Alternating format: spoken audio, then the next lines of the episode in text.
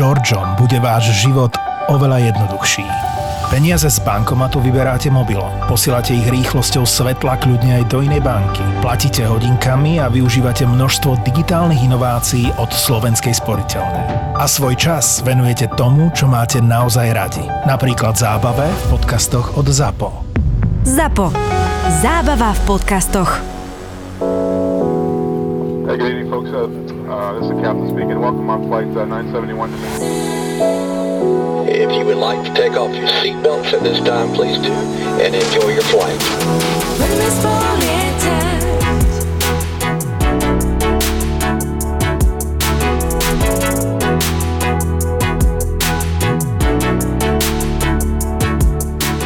Mala si nejakú takú hraničnú situáciu, kedy si musela nejako rýchlo reagovať alebo že vznikal tam nejaký problém? No, možno čo sa týka takej tej rýchlej reakcie, tak si spomínam na jednu. To bolo asi prvýkrát, čo som tak pocitila taký až, až taký fyzický stres, že ja som sa potom chcela ísť napiť a mi sa ruka triasla akože šialene. To bolo Štandardom je na východnej časti, teda nad východnou časťou Slovenska, že tam sa menia hladiny z párnych na nepárne, alebo teda opačne, alebo sa tam lomia tráte. Hm. Aby teda bolo jasné, tak smerom na východ sú hladiny nepárne a smerom na západ sú párne. A keď sa tá tráť teda lomí zo západosmerujúcej na východosmerujúcu, tak sa mení. Piloti, ktorí to lietajú pravidelne, už to poznajú, očakávajú teda nejaké stúpanie alebo klesanie. A mala som tam dvoch pilotov tej istej leteckej spoločnosti, ktorí obaja mali zmeniť tú hladinu. Ja som dala pokyn jednému, tomu, ktorému som to mala dať. Počul to ten druhý, a ten mi začal stúpať. A začal mi stúpať takým spôsobom, že hneď nad ním bola mašina v tej hladine, mm. do ktorej začal stúpať. Samozrejme opravilo sa to v sekunde, ja som si to hneď všimla, ešte aj kolega vedľa samozrejme vybehol, hneď si to všimol, ale to, to musela byť veľmi akože rýchla reakcia, lebo on reálne je schopný ten rozostup znížiť hneď. A bola aj jeho reakcia dosť rýchla, pretože ja ako náhle som sa opravila, on ma počúval, on sa vedel opraviť hneď a sklesať náspäť, čiže on keď bol tam trošku prispatý, tak aj on musel reagovať rýchlo. Ja. Mm-hmm. To bolo také, že ma to a tak rozhodilo na 3 Koľko sekundy. bolo medzi nimi? Reálne rozostup sa mi nezmenšil. Ja mm-hmm. som mhm. videla, že on nastavil na FMS. My to vidíme, kedy ten pilot si nastaví tú hladinu a vybehne tam taký alert. Čiže on ešte stúpať nezačal, rozostup znižený nebol, ale vedela som, že ak sa ozvem o 20 sekúnd neskôr, tak už, už bude stúpať. Jasné. A už bude pozde. Takže to bolo fakt, akože to sú stotiny sekundy niekedy. Že? My sme mali takúto skúsenosť, ja som to už hovorila nad Ankarou, keď sme leteli naspäť z Prahy do Dubaja, tak nad Ankarou proste bol nejaký manéver a bolo to ako turbulencia ale nebola to turbulencia. A prišli sme do, na zem, už proste sme išli autobusom na letisko z lietadla a strašne ticho bolo v tom autobuse a si vrajím, že fú, to niečo sa dialo, že ty ako kokpit je dosť nahnevaný. Ako Popri ticho tom, v rámci posádky. Áno, áno, mm. ticho v rámci posádky, hej. A, a oni boli veľmi zlatí, s nimi bol proste sranda, veď som bola za nimi tam pokecať a tak ďalej. A oni potom povedali, že dobre, že sme vážni preto, preto, preto, že nad Ankarou v podstate proste urobil ATC chybu a v podstate sme sa skoro zrazili s jedným lietadlom. Tak to, čo sme my urobili, bolo preto, aby sme sa nezrazili. A toto, keď nám povedali, to aj teraz mám zimom riavky z toho, lebo to je akože strašné, keď ti toto povie. Ale je tam na to systém, majú tam týkas, ktorý im pomôže. Áno. Takže... Hej, a nemá každý týkas. Takže nemôžeme sa vždycky na to spoliehať. Častokrát je ten týkas, proste veľa mašinám lieta a zahlási hneď, že proste má nefunkčný týkas. Monika, vítajú nás. Ahojte, ďakujem, že si prišla. A ty si dispečerka. Áno, pracujem ako riadiaca letovej prevádzky na oblastnom stredisku riadenia. Dobre, a oblastné stredisko čo vlastne zahrňa? Celé Slovensko? Áno, od... to vlastne znamená, že to lietadlo fyzicky nevidím podstate vôbec a zahrňa to celé Slovensko, okrem teda oblasti, ako sú napríklad témačka, teda koncové riadené oblasti, alebo potom vlastne pod e, výšku 8000 stôp. To je potom neriadená oblasť. Čiže všetko nad 8000 okrem okolia letiska. A vy sedíte v tej modrej budove, že? Také modro-bielej, hej. Takže nie pod vežou. Uh, nie. A čo ťa napadlo ísť robiť dispečerku? No tak tá cesta bola taká aj viac menej náhodná, aj tak jednotlivé kroky vlastne k tomu viedli, že nikdy to nebol nejaký môj sen, alebo že by som o tej profesii nejak od malička snívala. To bol taký proces už, čo sa týka výberu vysokej školy. Ja som vlastne študovala v Košiciach leteckú fakultu a konkrétne aj tento odbor, riadenie letovej prevádzky. No a potom som robila letušku nejaké necelé 3 roky a vlastne tým spúšťačom, e, že som sa prihlásila aj do LPSky, bolo to, že nám zavreli tú bázu, alebo teda základňu, ktorú som mala blízko domova v Košiciach. a dostala som možnosť ísť do Lutonu. Ak to bol v Lutone, tak e, nechce už ísť do Lutonu.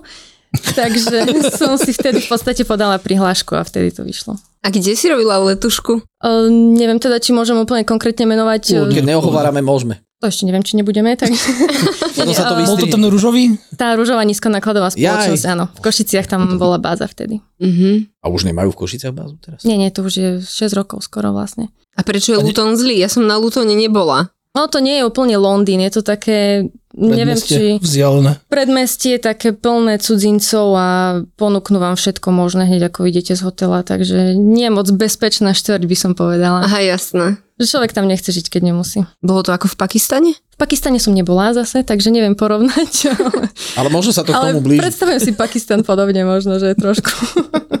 OK, tak už mám predstavu. Luton, Nový Pakistan.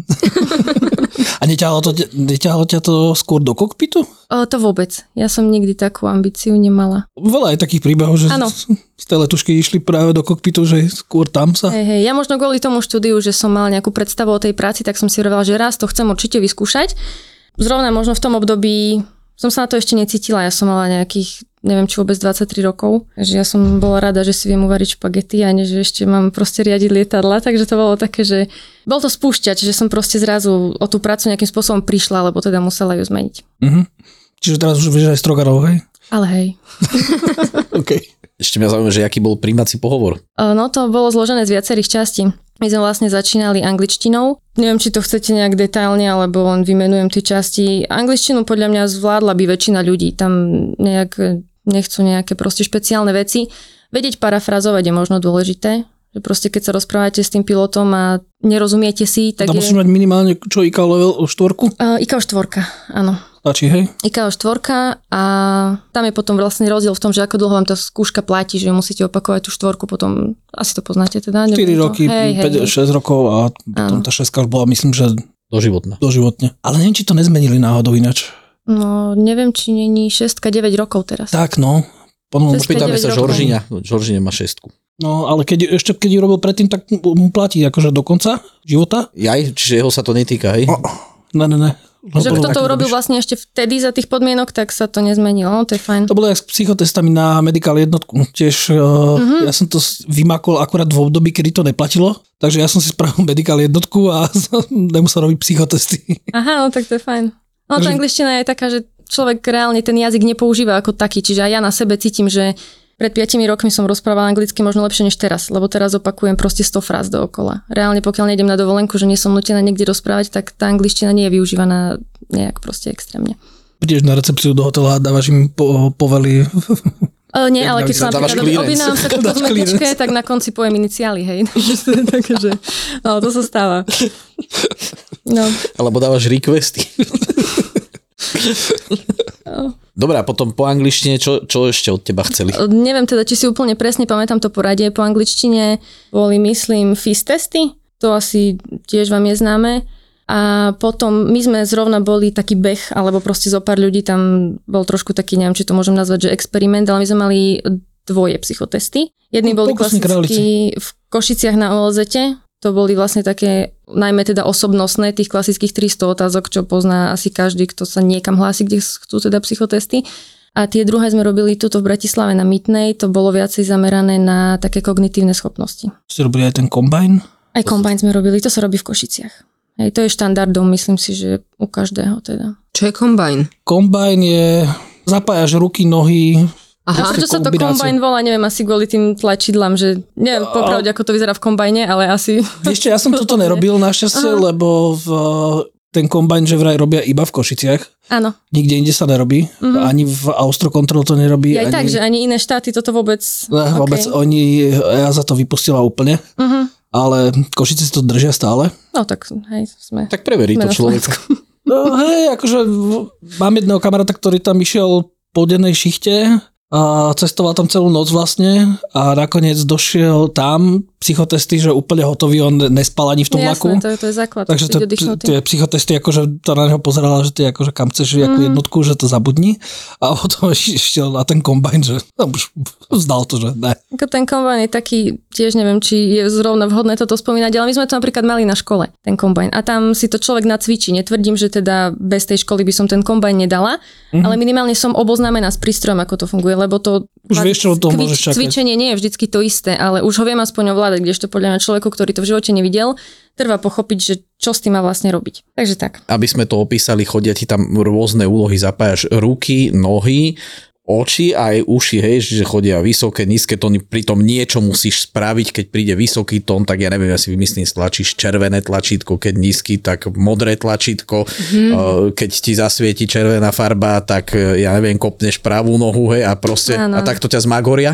Mhm. A Ako dlho trvá toto? Nie je to dlhé, to je pár minút. Mhm. Akože Podľa mňa aj 30 sekúnd je veľa. Ale dokáže Hej, to, hej, možno ale ani dokáže to nie, to to nasrať.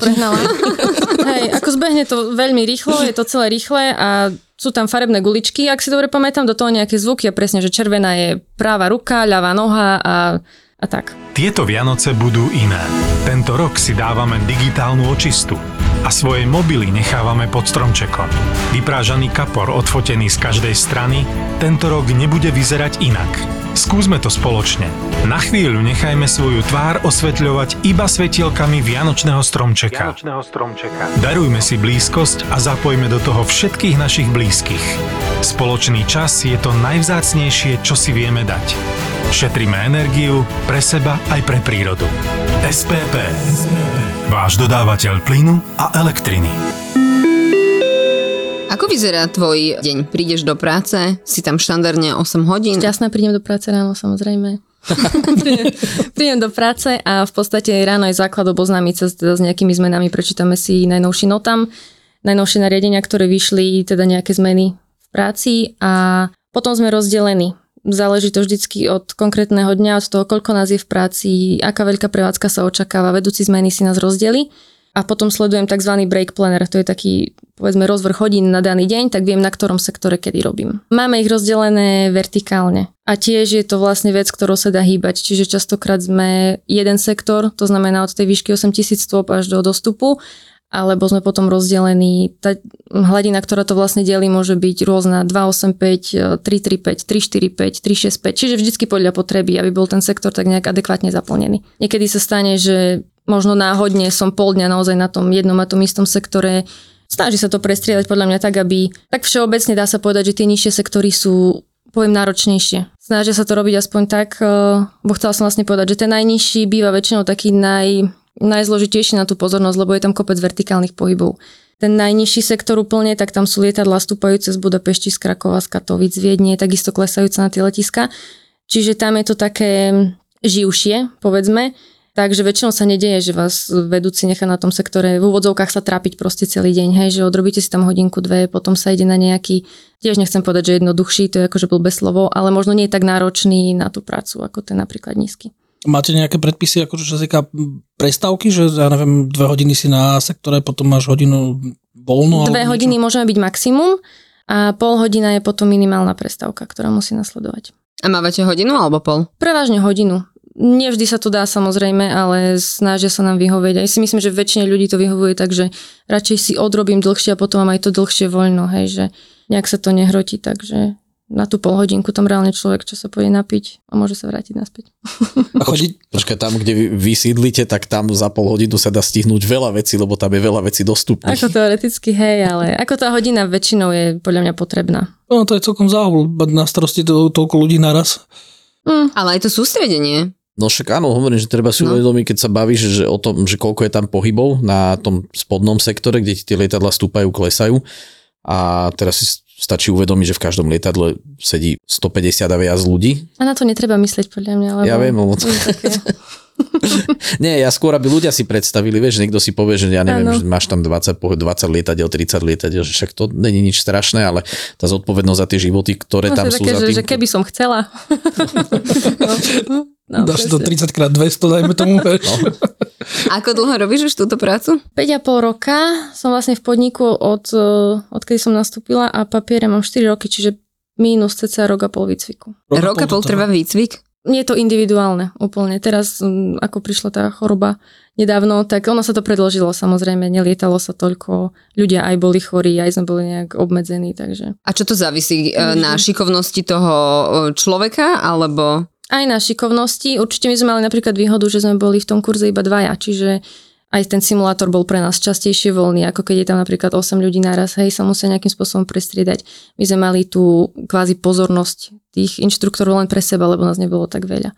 Takže ozáleží to od mnohých faktorov fakt. A ako dlho sa môže táto práca robiť? Neobmedzenie, nie je tam nejaký taký ten strop. Není tam vekový limit? Nikto vás že- nevyhodí, že už ste starí. Nie? Hm. Neviem, ako to je presne v iných krajinách a myslím si, že nikde to nie je vyslovene tak diskriminačne, že už si starý, tak choď preč, ale majú možno nejaké také ponúknuté nejaké benefity, že ak sa necítiš, tak môžeš. V iných Hej. krajinách je to, čo som ja teda čítala, e, že v, do určitého veku musíš požiadať o to, aby si mohla ísť robiť e, riadiaceho, Mhm. lebo potom neskôr už proste nie.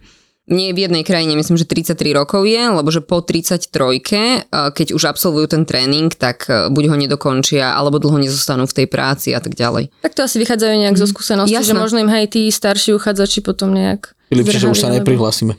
Ono je to vždycky je problém aj v tom, že ono je to obrovské riziko, lebo reálne v môjom prípade napríklad ten rok a pol, ja som dokonca nevedela, či to vôbec budem robiť. Čiže viem si predstaviť, že človek, ktorý má 35, má nejakú stabilnú prácu, má, ja neviem, rodinu, asi by do toho podľa mňa ani ísť nechcel, že teraz bude proste rok a pol čakať, že či vôbec. Lebo popri tom výcviku sa nedá robiť štandardná práca. Do toho musí človek akože dať všetko. Je tam 8 hodín denne, 5 dní v týždni, takže chápem, že podľa mňa ani tí starší do toho už moc tak ísť nechcú. A keď si hovorila, že to v podstate človek môže robiť akože je tam vekové obmedzenie, tak máš nejaké napríklad každoročné preskúšanie alebo raz za dva roky a tak ďalej. To znamená, v určitom momente nemusíš byť spôsobila vykonávať tú prácu? Jasné. Každý rok máme tzv. udržiavací výcvik. Tam je nejakých 6 cvičení na simulátore. Myslím, že je nejaký teoretický test, proste nejaké overenie tých teoretických znalostí. To je raz ročne a samozrejme aj o tú zdravotnú doložku sa dá prísť. Vekom samozrejme, hej. Človek už nemusí byť A tú schopný. zdravotnú si robíte... A Zdravotnú si robíme každé dva roky a po 40 je to každý rok. Keď niekto chce robiť riadiaceho, potrebuje mať vyštudovanú školu, tak ako máš ty? Mm, vôbec. A čo sú nejaké podmienky? Vlastne len to, čo som spomínala, tie psychotesty, tie FIS testy. Ja som tú školu mala, ale reálne vôbec ju človek nepotrebuje. Mám kopec kolegov, ktorí možno aj študovali architektúru, ekonomiku a kadečo úplne iné a proste robia to bez najmenších problémov. Tak to máš jak na pilota, vieš. Mhm. Môžeš študovať čokoľvek, ale prídeš tam a máš, máš tam vše, zo Tam sa to všetkého. ukáže. Oni vás si tam potom preveria už sami. Jasno. Ugrilujú.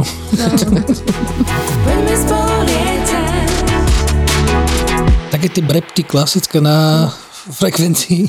To sa stáva, akože jasné. Stáva sa to aj pilotom, stáva sa to aj nám. Väčšinou to tak prejde nejak bez, ako prejde to mlčaním, lebo však proste človek to prepočuje, obzvlášť keď je toho veľa, tak akože sypeš tam proste tie pokyny jeden za druhým, nikto si to nikdy nevšimne. Takže stávajú sa brepty, sú vtipné za mňa aj niektoré vlastne body, ktoré sa nalietávajú. Proste niektoré tie názvy, akože vymyslieť bod, ktorý sa volá ja neviem, ofuk, hej, a proste niekto to vysloví ofak, tak je to proste akože také, no. Dajú sa tam nájsť vtipné momenty, nie je ich veľa, proste nie je to práca, kde sa človek celý deň smeje, ale stáva sa to. Čiže počuješ občas na frekvencii aj také tie, keď sa e, pozabudnú v lietadle, hej, a letí ti Ale PA. hej, hej, hej, to už keď počuješ, že ladies and gentlemen, tak si môžeš zrobiť kávu, lebo že to bude... Zdravé vás všetkých, ktorí to riadite vtedy, to je. Pane Bože, ďalší. A to sme to s Tomášom vtedy rozoberali, že proste sta- stane sa e, chyba, že si to tam ten pilot neprehodí a to, čo by chcel povedať dozadu pasažierom, tak to hodí do éteru. A Tomáš tuším vtedy spomínal, že dobre, že keď už sa to stane, tak fajn, ale že nemusia mu ostatní gratulovať, lebo že oni potom zahltia tú Aha, frekvenciu. Keď... Ja s týmto skúsenosť nemám. Ono tie brepty zastávajú nielen pri komunikácii riadiaci pilot, ale aj pri koordinácii vlastne s inými riadiacimi, s Maďarskom, Polskom, vlastne so všetkými okolitými štátmi. Vy si s nimi voláte, že? Áno, áno. ja vlastne robím 50 na 50. 50% mojej práce je komunikácia s pilotom a 50% je vlastne s inými riadiacimi. A tam je to viac taká otvorená tá frazeológia, by som povedala. Čiže tam je skôr priestor na, na srandy. A máš nejaký zaujímavý zážitok odtiaľ alebo nejakú skúsenosť? Neviem, akože vieme sa zasmiať samozrejme, akože Maďari sú vtipalci, to je proste... Mali sme situáciu teraz tak akože nedávno mi napadlo, že čo sa to koordinovalo. Nemá niečo v letovom pláne, proste sa koordinovalo s Poliakom, že on chcel proste, aby sme jedno lietadlo poslali niekam, zavolali sme tam, že on to vlastne nemá v pláne, tak odpoveď prišla, že o, to je fatálne. Akože, taký...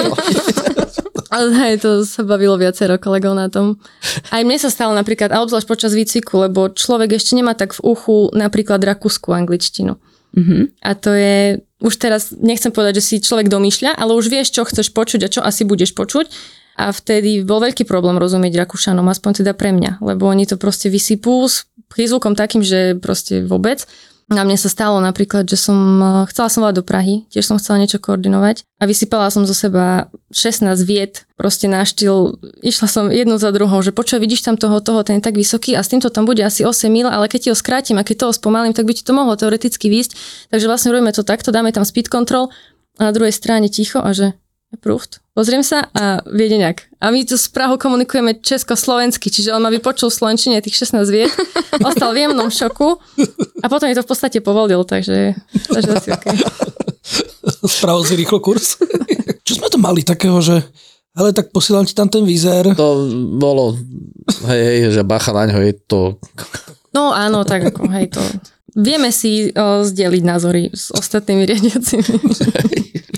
Odovzdáva sa, že čo môže kto očakávať. Možno nakoniec nebol taký. Ne, nebol, ale tak podľa čoho je taký, že trvá si na svojom, že chce... Že kedy nejak... vznikne pomenovanie na pilota takéto? Áno, áno, áno. Za mňa jedna, jedna z vecí je napríklad e, v lete, keď sa reguluje, naozaj reguluje sa z nejakého dôvodu, napíše si do plánu 280 a necháš ho dostúpať 280 a potom ťa prosí o stúpanie proste každých 30 sekúnd. Ale nedá sa, jednoducho nevždy sa dá Niekedy sa dá, ale už aj ty máš nervy, tak mu povie, že proste sa nedá, lebo odrbávajú. Akože Hej. toto je ten problém, že nebudem čakať na ten nejaký slot alebo na niečo, napíšem si nižšiu hladinu a potom zahlcujem frekvenciu, ktorá možno je zahltená už aj bez toho jeho hmm, Čiže vlastne, aby dostali slot, tak oni si tam napíšu nižšiu. Áno.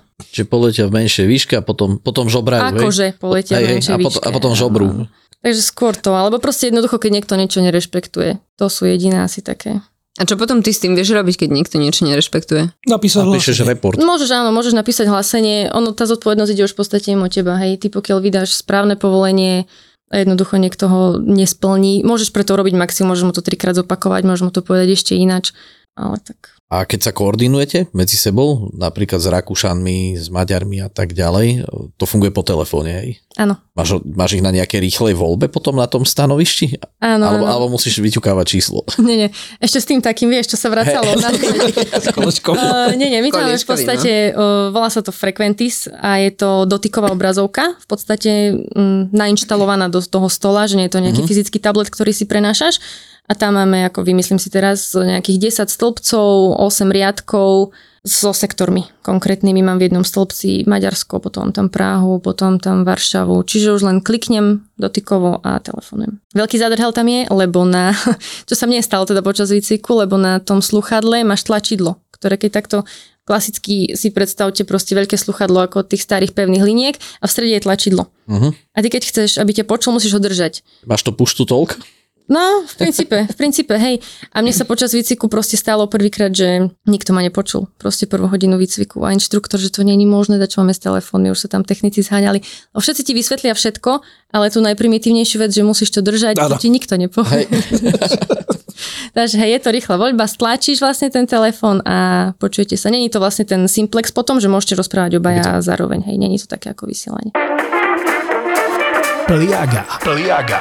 Nový román Martina Hatalu, stand-up komika zo show Silné reči. Klasicky si robím srandu z toho, čo žijem. Som na Slovensku, robím si srandu zo Slovákov, z toho, aký bol katastrofálny lockdown, ako boli všetky reštaurácie a krčmy zavreté, ako sme museli trpieť doma pohodli domova. Je to také klasická hatalovská satyra, kde si robí srandu z nás Slovákov počas lockdownu. Trochu komedii a aj trochu fantasy. Objavte novú knihu Pliaga. Pliaga.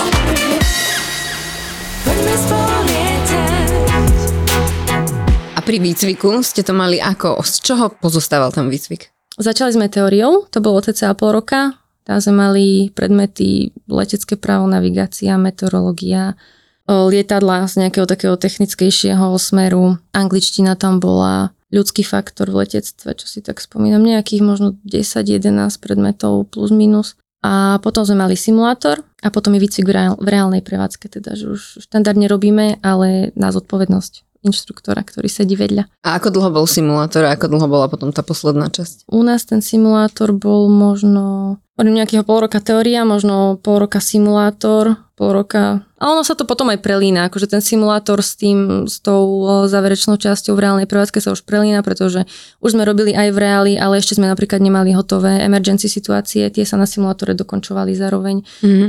Je to v každom výcviku podľa mňa iné. Ako je voľný simulátor, ako sa dá, koľko je na to času, koľko je dostupných inštruktorov. Dôležité je mať všetko hotové na tom konci, hej. Čiže v podstate chodíte akoby na prax, hej? Áno, áno. To som chcel práve povedať, však e, na začiatku si to spomínala, že ste mali vlastne šťastie, že ste tam boli len dvaja, čiže ten simulátor mm-hmm. bol, bol voľný, čiže si myslím, že asi aj tým pádom to trvanie toho simulátora bolo kratšie, keby vás tam bolo 10 a musíte sa ňo deliť, lebo by sa to asi určite, natiahlo celý určite. ten čas. Ako nemám skúsenosť, že ako to mali teda ostatní kolegovia, ktorých tam bolo viac, ale Možno teda z princípu, hej, my si vieme urobiť denne každý po 6 cvičení a ich, keď tam je, vymyslím si 8, tak vyjdú mu nejaké dve cvičenia možno denne maximálne. A na ten simulátor, keď si išla, tak uh, si vedela dopredu, že čo bude, čiže bolo dané nejaké uh-huh. cvičenie a nejaké situácie, alebo proste ťa posadili a riadiš tento priestor a tam máte tých pseudopilotov, že, ktorí Áno. tam vlastne simulujú tú prevádzku a proste ich riadiš. Ako v princípe nejaký briefing tam bol vždycky, že už pred tým cvičením sme vedeli, že na čo to bude zamerané aby proste zbytočne, keď človek, ja neviem, vypadne ti tá teória, hej, vieš si to s tým inštruktorom predtým prejsť, že naozaj sme ready, nebudeme tu plýtvať teraz tú hodinu na to, keď proste to neovládáš, tak sa prejde, že budeme robiť toto, toto ale zase nevieš, čo máš čakať, lebo nevieš kedy, ktoré lietadlo, kde. Čiže tá situácia je úplne iná, ako si ju ty predstavíš. A keď by napríklad niekto chcel ísť robiť na väžu riadiaceho, tak môže bez problémov ísť, alebo potrebuje na väžu nejaké iný, nejaký iný výcvik? Teda myslíš od nás? Áno. Uh-uh. Tam je úplne iný výcvik. Ten základ by ostal rovnaký, tá, ten teoretický, ale priestor je úplne iný, v ktorom človek pracuje. Čiže tá mapa, všetko. Všetko je tam iné. Akože samozrejme nebolo by to asi tak náročné ako pre úplného nováčika, pretože človek ovláda nejaké postupy, už minimálne frazeológiu a proste všetko. Ale ten priestor zodpovednosti je úplne iný. A mohol by ísť niekto rovno do veže? Robiť riedeceho? A, a myslíš teda nejaký novo prihlásený? Áno, nový človek absolvuje určite, výcvik určite. a rovno do veže? Áno, uh-huh. áno. Oni tam tuším väžu approach vedia mať teda obe tie doložky. Nefunguje to teda tak, že všetkých vezmu k nám a potom sa prechádza na tú väžu, akože Takže... človek na začiatku vie, kam pôjde a čo bude robiť, lebo ten výcvik už e, po tej teórii hneď je zameraný na to. Takže či to nemá, mm-hmm. nemá niekde, akože, že najprv ide na info a potom sa postupne Nie. akože... Nie, nie. Môže sa stať samozrejme, že nejakým spôsobom človek naberá skúsenosti a potom chce ísť ďalej, môže sa stať, ale nie je to vôbec podmienka alebo chce to ísť robiť a není voľné tam, kde by áno, chceli ísť, tak, áno, ide, áno. tak ide a bude treba na tom infe a potom sa uvoľní. Uh-huh. A zase bude mať ale jednoduchší trošku ten prechod už možno. Možno, áno. Ten výcvik od začiatku je jednoducho zameraný na stanovište, kde budete robiť. A teraz v podstate aj naberáte dosť. Tuším hlavne... To priznám sa nesledujem nejak extra, ale tak eh, vždy je potreba tých ľudí. Nesleduješ proste... ponuky práce. Vieš čo, sú chvíle, ale iné ponuky práce sledujem. Nie v tom som podniku. Uh, hej, hej. Vždy je potreba podľa mňa tých ľudí. Proste čím viacej nás bude, tým viacej si môže človek zobrať dovolenku, tým viacej voľna môže mať. Proste vždy je to len plus, keď je tých kolegov viacej. Hej, menej na času, menej proste. A práce. koľko vás tam je? Ale teraz U vás? Koľko odhadom, odhadom 70, možno do 70, 60, 70. Celkom dosť. Tak typujem, sme 5 v podstate smien, v každej je fakt to nemám spočítané priemerne nejakých možno 12-13 ľudí. Keďže Filip má také dobre dneska časové organizačné schopnosti, tak my sme mali s Luciou chvíľu, chvíľu čas, lebo, lebo nás sem poslalo hodinu skôr, jak sme začali nahrávať a ja som vlastne vysvetlil, že ja som u vás sa bol pozrieť na pracovisku, dokonca dvakrát a vy nemáte okná tam, tam kde mm-hmm. sedíš, ak sedíš tam, kde si myslím, áno, že? Áno, áno. To som hovoril, že nemajú Nemám. okná. A moja otázka bola, či je nejaký že... úmysel za tým, prečo nemáte okna? Uh, ja neviem, neviem ti odpovedať akože s určitosťou. Môžem sa domnievať, že to za mňa bude len proste nejaký ruch asi. Jednoducho tam čo najmenej veci, aby nás rozptýľovalo. To si myslím, že proste zapozeráš sa teraz z okna, hej, na vtáčiky na Hej, slnečku. ja som to isté hovoril, že Ja si podľa mňa myslím, by- že to je kvôli tomu, že proste maj tam čo najmenej rušivých. o, Tých, Lebo aj to ale to je otázka osvetlenie na je tam niekoho iného. prispôsobené také, že vyslovene nekolú ti tie monitory oči, akože Áno, áno.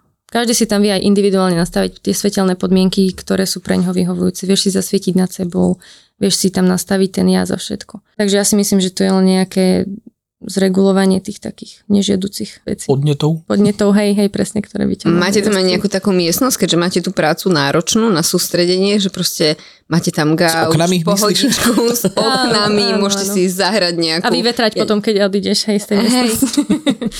hej, hej, máme samozrejme oddychové miestnosti. Ako v Google? Neviem, aké majú v Google, ale Tak ja viem bez internetu, ale Hej. vyzerá to tam super. nie, my máme samozrejme... jak máme... detský kútik skoro. Len pre dospelých, hej. Kalče to, Xbox. A Ono, každý má, ja si myslím, že každý človek má iný ten spôsob toho mentálneho Mhm. mm-hmm. oddychu, keď dostane tú pauzu.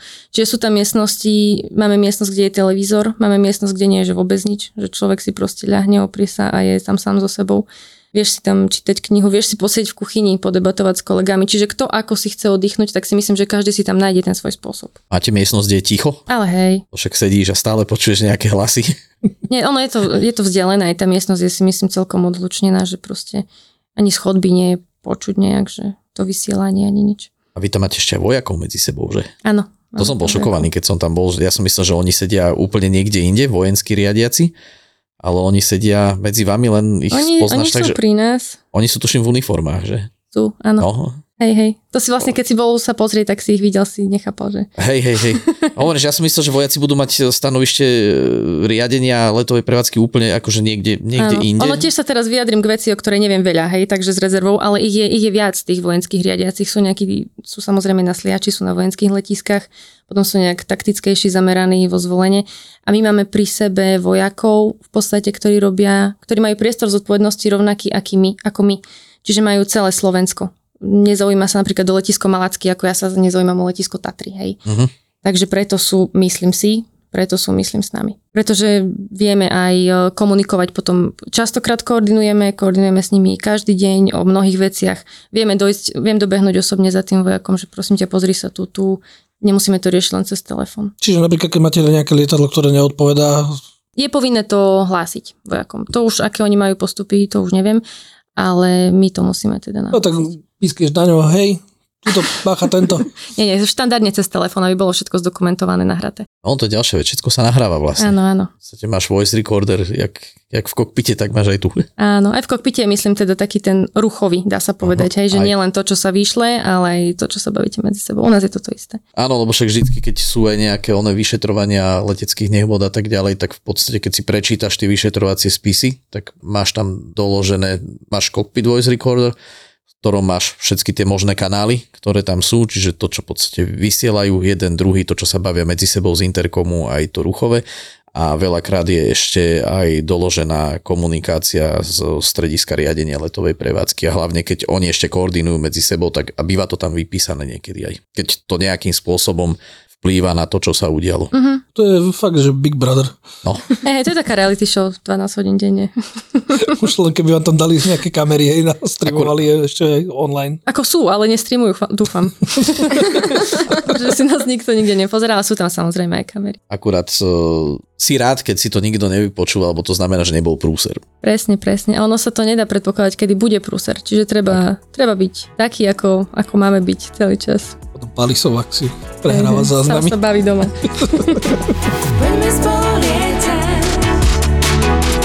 Ale k tomu letuškovaniu môžeme na chvíľu ešte, ešte Môžeme, zabrdnúť. môžeme kľudne. Tam si mala nejaké také zaujímavé situácie na palu, lebo to chcú od nás ľudia počuť, vieš, že Jasné, určite nemám skúsenosti ako niekto, kto lietal. Predpokladám, že aj ty si niekde bola, asi Dubaj si spomínala, mm-hmm. že asi Emirates. Mm-hmm. Ja som proste nemala nejaké takéto že diaľkové lety, sme lietali Košice, Londýn prevažne, sem tam Tatry, sem tam nejaká Litva. ale na tých low býva občas väčšia Sranda sranda. tam je, hej, hej. Hlavne, ako by som to povedala, s, mali sme jeden konkrétny let s uh, pracujúcim východoslovenským osadenstvom v Anglicku. Ja aj vieme. tak to by som to... Ja som tie lety mala rada. Akože to bolo kopec srandy, tam sa spievalo, tam sa jedlo, tam sa pilo, to bola proste to bašavel jeden Nosili sa trojhodinový. motorové píly. Takže všetko možné. To nám Za Janči mňa fajn. Počúvala som už aj niektoré vaše podcasty, ja len sa môžem zhodnúť proste s babami, ktoré robili, mali tu čest pracovať s, akože lietať povedzme Tel Aviv a tak. Pardon, že mali tu čest lietať proste povedzme Tel Aviv. No. Tak tam sme mali, tam, je, tam je to disrespekt, tam je problém ten, že je tam maximálny disrespekt k posádke, obzvlášť k ženskej posádke. Tam niekedy sa s tým nedá urobiť nič. Ale tam nielen babi, aj chalani hovorili, že to je tam katastrofa. Mm, neviem, neviem čo presne. Ja som, ja som mal skúsenosť, že s chalanom teda vedeli aspoň mu tú letenku ukázať. Mne keď si povedal, že mi ju neukáže, tak mi ju neukázal. To ukázali, ale že Hej. robili aj tak problémy. Robili, robili. Proste oni keď majú svoj čas, povedzme na, na modlenie sa, tak ich nezaujíma, že sa ide pristávať napríklad. Hej, spomenieme si na Tomáša, ktorý nám tu Mhm. rozprával počas si GoPročky. GoPročky, ježiš, jasné. To keď áno, povedal, áno. tak ja som myslel, že tu... A my sme to tiež volali GoPročky. Prečo majú všetci GoPročky? Hej. Ty vieš čo, oni majú tie modlitebné uh, také tie krabičky, kde majú nejaký ten zvytok story alebo niečo, to majú na takých remienkoch na ruke. Mhm. A keď sa idú modliť, tak si to dajú na čelo, si to priviažu. No to A teraz a Tomáš, keď povedal, že GoPročka, tak Chápem už. To bol, Ja to bol koniec. Áno. Snažili sme sa rešpektovať samozrejme všetko, každú kultúru všetkých, ale niekedy jednoducho tá bezpečnosť musí byť nad a tam bez rešpektu. Takže toto bol za mňa, to boli problémové lety, kedy sa jednoducho nedalo prejsť napríklad s vozíkom, lebo keď letíš v čase, kedy oni majú nejaký ten rituál. Alebo keď sa rozprávajú v uličke. Jasné, tak len proste dúfaš, že bude všetko fajn. To sa ti nestalo, že, Lucia? Alebo... Nie, oni vždy, za mňa vo výsledku vždy poslúchli uh, tú bezpečnosť. Hej, oni... Bezpečnosť áno, ale tuto ty robíš servis, sú odpútaní ľudia a oni sa bavia v uličke a on ti, ne, on ti neuhne. On, Nie. on nepočuje, To nevidí. sa mi nestalo. On tam bude stať. Mne, mne sa to dialo proste. Môžeš sa otočiť a Ty mala si vozíkom zraziť. Ten váži tak koľko? 50-60 kg určite, ne? No bol, hej, keď bol naložený, tak možno. po petách si mu mohol prejsť. A to isté vecka, hej, pred pristátím sa nesmú používať teda toalety. Tam to bolo jedno, stalo sa mi, že proste nebolo mu umožnené, tak si to umožnil sám na sedadle, hej. No, A sme pri tak. tej fekálnej časti. už dlho, nebola teraz. že? Ináč aj. Akorát dneska som nad tým uvažoval, jak, sme, jak som sa chystal, že idem už sem. Ešte ja sa, ja sa teším, v novembri slúbil Peťo, ktorý tam lietal, ale ako, ako pilot do Tel Avivu pravidelne a on hovorí, že občas musel chodiť robiť poriadky dozadu. Uh-huh. Tak on povedal, že kamarát, že ja mám zošit. Kde som si niektoré veci musel zapísať, lebo to by si neuveril a slúbil, že niekedy v novembri príde, tak Tak to sa teším. Ja si už popravde aj veľa vecí som vypustila, však už je to pár rokov dozadu. On povedal, že aby Ale- jeho dcéra vedela, že čo tatínko robil, hej, a s Mhm. akými ľuďmi, tak si niektoré veci musel zapísať. Mhm. Že keď... Mňa mrzí, že som takéto niečo neurobila, lebo presne človek zabudne, Zabudáš. vypustí a e, keď koľkokrát sa stretneme s e, kamarátmi a kamarátkami, tak spomíname, tak veľa zážitkov sa nám vynorí, ale človek akože zabudne, no tak No, musíš sedieť medzi tými ľuďmi a to sa ti tak pripomenie. áno, áno, áno, áno. Koľko trvali tie psychotesty? Ako časovo? Aha. Oh, to už neviem. A Jeden celý deň, koľko je tam akože. otázok? Ono v tých Košiciach, jedna časť je tá osobnostná, to sú tie otázky, to bolo možno hodina odpovedania na otázky. Ale potom tam boli aj také nejaká priestorová predstavivosť, multitasking a ďalšie tie také veci, ktoré nesúviseli už, nesúviseli už s tým osobnostným profilom. No, ja len tak rozmýšľam. Tak Celý deň, celodňovka. Ja tak interne porovnávam s psychotestami, čo na zbrojak sú, vieš, že Mhm. A tak tie osobnostné podľa mňa sa podobajú aj v iných aj profesiách. niektoré priestorové tam boli, ale Uh-huh. To, to zase neviem, ja ale takže... tam v tých osobnostných je proste vyfiltrovať nejaké možno poruchy. Slabšie kusy. Hej, hej, akože vyslovene. Príliš agresívnych, aj príliš Tak, asertívnych Áno, jedincov. nejakú agresivitu, nejaké proste takéto problémy. Pri 250. otázke. Roztráš. Ste, nervózni? Nie. Podľa mňa preto ich tam je 300, to je tiež súčasť, vieš, že či s tým nedrbneš proste po 50. a nejdeš domov. No. To sa ukáže, si urobil si všetky, dobre, plusový bodík. Akože ja som si pripadal na tých zbrojákových e, psychotestoch niekedy, keby to boli skôr IQ testy občas, hej, akože Mhm. bludiska, hej, priestorové také, že dok- dokresliť, jak má byť ten štvoreček a takéto V hovadiny. princípe IQ test bol súčasťou. Keď si, On podľa mňa toto teraz bol, som si že- vlastne spomenula, že vo výsledku sme sa dozvedeli, hej, aj číslo. A niektoré, ve- a všetko išlo, všetky úlohy išli na čas. Samozrejme. Áno, a teraz a niektoré boli vyslovene, že nasierace, ale Áno, ale áno, áno, že to áno. už, už si videla, že, že ťa to proste nebaví. Doplňať nejaké nezmyselné číselné rady, prísť Mm. na to, že jak to funguje. A teraz si videl, že koľko ich máš ešte pod sebou a si spravil jedno, druhé, tretie, štvrté a teraz uh, už si vnútorne nasratý, že už sa ti to tam nechce napísať to ďalšie, hej, ale Hej. vieš proste, že musíš. Ale to je podľa mňa tiež súčasť a možno tam boli aj proste úlohy, ktoré sú nedokončiteľné. Len proste teraz akože rozhodí ma to, že som to nedala celé, alebo pokračujem sa, ukľudním sa za sekundu a pokračujem na ďalšiu úlohu. Hej, to je tiež podľa mňa Ale po toho niečom celého. ti tam dajú otázku, ktorú si mala úplne na začiatku a že či odpovieš rovnako. Jasné, jasné. Aj. Také, také, také tie chytáky. Existuje u vás uh, aj nejaký deň otvorených dverí, že môže sa verejnosť prísť pozrieť? To tiež nie je otázka na mňa, to už sa rieši inde. Ale myslím, že vyslovene deň otvorených dverí nie, ale často sa podnik prezentuje na rôznych leteckých udalostiach. Prípadne mm-hmm. individuálne sa dá určite prísť pozrieť. Akože po dohode prísť tým, že človek dostane vizitorskú kartičku, niekto vás tam posprevádza, ukáže vám to. Tomu sme si myslím, že celkom otvorení. Robia sa exkurzie, hej. nemôžem povedať, že je to úplne, úplne vylúčené. Takisto aj pre nás opačne sú otvorení vlastne z tých iných oblastí letectva. Ja takisto viem mať nejaký observer let, aby som to videla z tej druhej strany. Vyslovene, aby som pochopila tú prácu z opačného hľadiska, tak aj myslím, že u nás s tým nie je problém. A naozaj o, tí účastníci sú tam vždycky sprevádzaní, správajú sa slušne, ani nevieme častokrát, že tam sú. Hovorím, že tam sa chodí potichu. Mhm. Ale teraz si dobrú vec e, ešte načrtla, že v podstate áno, vy máte možnosť ísť na observer, čiže si sadne na jump seat v kokpite a vidí, a je to podľa mňa ináč aj dôležité, lebo vidíš to z tej druhej strany. Určite. Není si spojený s tými kolegami, čo sú dole? O to menejkrát hovorím, že je to, čo na začiatku, lebo vidím, čo majú tam oni, hej. Akože nie je to len kvôli tomu robené, ale je určite dôležité to pochopiť, ako sú oni zahltení, pretože ja tiež mám pocit, ja vo svojej robote, že no čo on už tam robí, však má ma počúvať, vieš, keď sa mi ozve Áno, že on tam je A sám. vôbec, jasné, on, samozrejme, tí piloti majú takisto toho kopec. Sedí a číta si knižku. Hej, hej.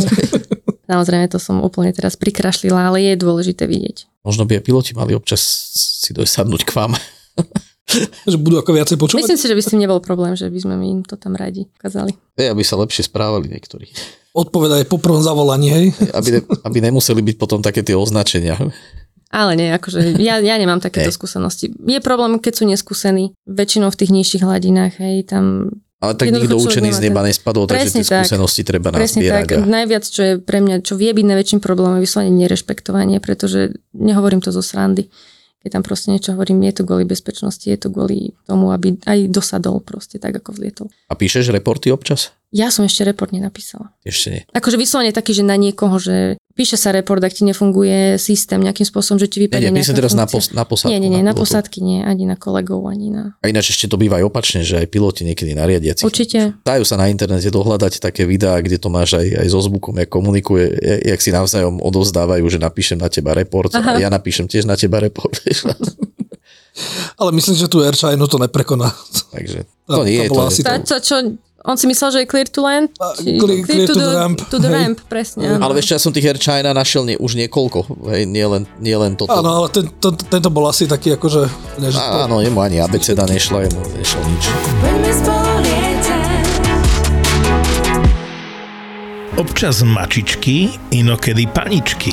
dáma na vysokých opätkoch s extrémne krátkou sukničkou, že teraz si si není istý, či si veterinár alebo ginekolog. A príde ti s takýmto richbagom, ktorý robí čo chce a má Áno. 50 kg. A keď sa rozhodne, že ide, on ide. a nacopíka ti do ambulancie a ty potrebuješ pomôcť tým psom, že sa až pýta, že do keľu, prečo tá baba nedojde v teplakoch? Dvaja zverolekári a ich pomerne šokujúce zážitky z veterinárnej ambulancie. Periférne som videl, ak niečo letí vzduchom a skončilo to na druhej strane tej ambulancie. On proste preletel asi 3 metre, ten, ten chudák. Ale on je ľahký, že on si preplachtil, vieš, že taký list, list vo vetre. Lietajúci škrečok, jazvečík zahryznutý v líci, králik s chorými stoličkami aj malé levíča z cirkusu. Palo a Ivan, dvaja veterinári, na ktorých letia paničky aj mačičky. Ja prídem a mačka pozrie na mňa, hovorí prr, nastaví zadok, hore chvost a ide, hovorím, OK, toto vie rýchla pohotovosť. A vy nič nepichnete? Hovorím, no ja určite nie. Ja som Naša mačka sa zbláznila, ona má besnotu, jak ste nám ju to zaočkovali proti tej besnote, ona je besná. Podcastové besnenie s názvom Zveromachry si môžete pustiť hneď teraz. Zveromachry je ďalší ďalší ZAPO originál. Sveromachry.